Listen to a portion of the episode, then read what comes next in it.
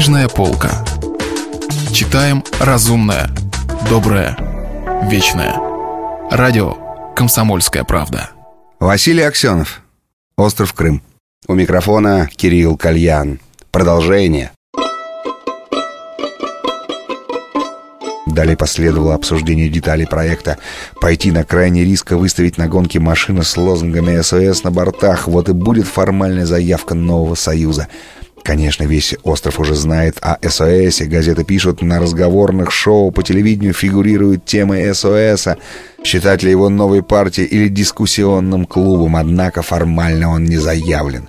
Учитывая наши дальнейшие планы, сказал Лучников, это будет гениальная заявка. Володечка оказался не только мучеником, но и провидцем. «Браво, граф! Браво!» «Какие дальнейшие планы?» — подумала Таня. «Какие у этой вшивой компании дальнейшие планы?» Она задала себе этот вопрос и тут же поймала себя на том, что этот вопрос шпионский. Интересно, что думает по этому поводу мадам Татьяна? Граф Новосильцев поднял вверх свои желтые волчьи глаза. Я думаю, что все вы самоубийцы, холодно высказалась Татьяна. Она ждала услышать смех, но в ответ последовало молчание такого странного характера, что она не выдержала, подкатилась к краю своих палатей и глянула вниз. Они все, семь или восемь мужчин, стояли и молча смотрели вверх на нее, и она впервые подумала, что они удивительно красивы со всеми их плешками и сединами, молоды, как декабристы. «Таня, ты далеко не первая, кому это в голову приходит», — наконец прервал молчание граф Андрей.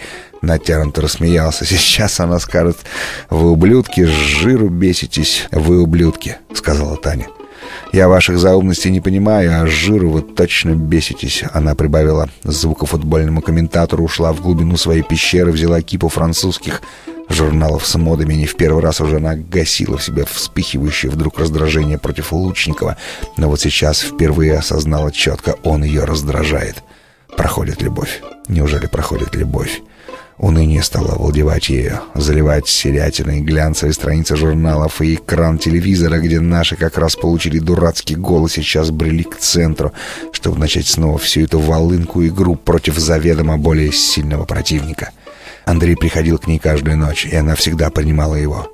И они синхронно достигали оргазма, как и прежде, и после этого наступало несколько минут нежности. Потом он уходил куда-то в глубины своего огромного вигвама, где-то там бродил, говорил по видеотелефону с сотрудниками, звонил в разные страны, что-то писал, пил скотч, плескался в ванной, и ей начинало казаться, что это не любимый ее, только что побывал у нее, а просто какой-то мужичок с ней поработал — Славно так побарахтался, на вполне приличном уровне. Ублаготворил и себя, и ее, сейчас ей до него, да и ему до нее никакого нет дела. Она понимала, что нужно все рассказать Андрею и о Сергееве, почему она приняла предложение и о злости, и о Бакстере, и о Востокове. Только эта искренность поможет против отчуждения. Но не могла она говорить о своих муках с этим чужим мужичком, и возникал порочный круг, отчуждения увеличивалось. Лучникову и в самом деле не очень-то было до Тани. После возвращения из Союза он нашел газету свою не вполне благополучной. По-прежнему она процветала, и по-прежнему тираж раскупался, но, увы, она потеряла тот нерв, который только он один и мог ей дать. Идея общей судьбы и без Лучникова волоклась со страницы на страницу, но именно волоклась, тянулась, а не пульсировала живой артериальной кровью — Советские сообщения и советские темы становились скучными и формальными, как бы отписочными, для того, чтобы взглянуть на Советский Союз взглядом свободного крымчанина. Лучше было бы взять в руки «Солнце России» или даже редакционного русского артиллериста. Вернувшись в газету, Андрей Лучников прежде всего сам взялся за перо. На страницах «Курьера» стали появляться его очерки о путешествиях в страну чудес, об убожестве, современной советской жизни, о бегстве интеллигенции, о задавленности оставшихся и о рождении новой незадавленности, о массовой лжи средств массовой информации, о косности руководства. Он ежедневно звонил в Москву Беклемищеву и требовал все больше и больше критических материалов, негласный пока центр еще не объявленного, но уже существующего будущего СОС считал, что накануне исторического выбора они не имеют права скрывать ни грамма правды об этой стране, об их стране, о той великой державе, в которой они зовут в лица островной народ, тот народ, который они до сих пор полагают русским народом. Тот народ, который должен был отдать себе полностью отчет в том, чью судьбу он собирается разделить. Когда он спит, удивлялась Таня. Но никогда его не спрашивала, когда ты спишь.